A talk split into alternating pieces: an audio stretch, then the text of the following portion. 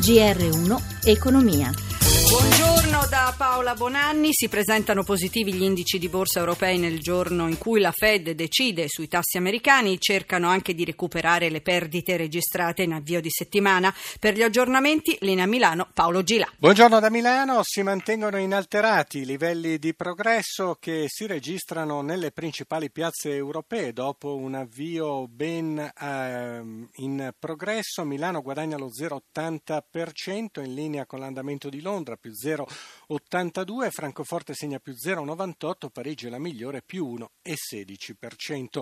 In evidenza a Piazza Affari tornano i titoli del comparto bancario, in particolare Unicredit in crescita del 3% nel giorno in cui c'è il Consiglio di amministrazione chiamato a delineare l'aumento di capitale. Si raffreddano le tensioni sullo spread che scende a 183 punti base, il rendimento dei BTP a 10 anni resta al 2,29%. Da segnalare il rapporto di cambio tra euro e dollaro che viaggia poco sotto quota a 1,08.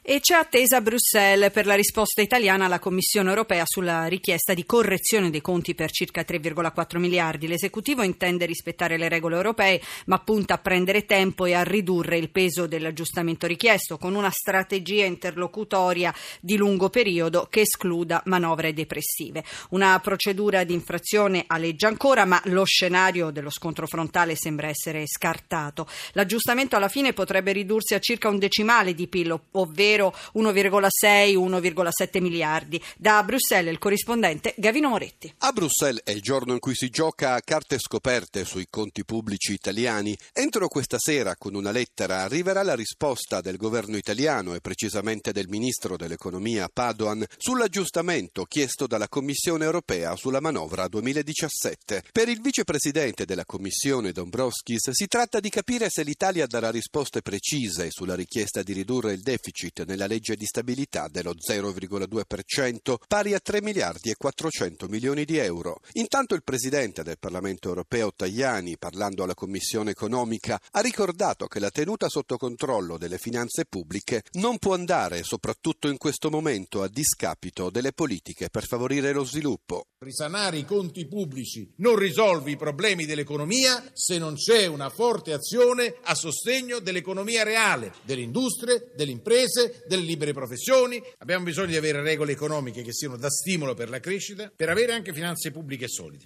e farlo nel rispetto della democrazia e dei cittadini.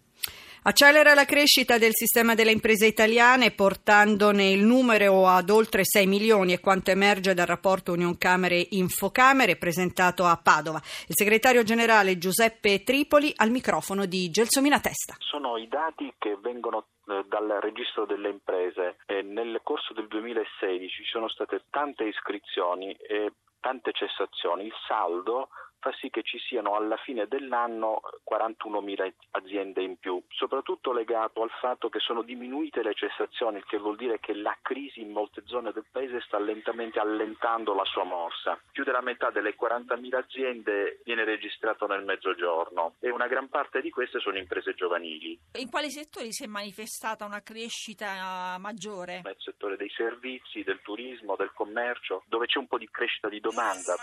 Si fermano oggi per l'intera giornata i lavoratori del settore delle telecomunicazioni aderenti a CGL, Cisle, Will e Cobas per protestare contro il mancato rinnovo del contratto nazionale scaduto da oltre due anni. Le otto ore di sciopero sono le prime di un pacchetto di 16 ore, molte le manifestazioni in corso a livello regionale.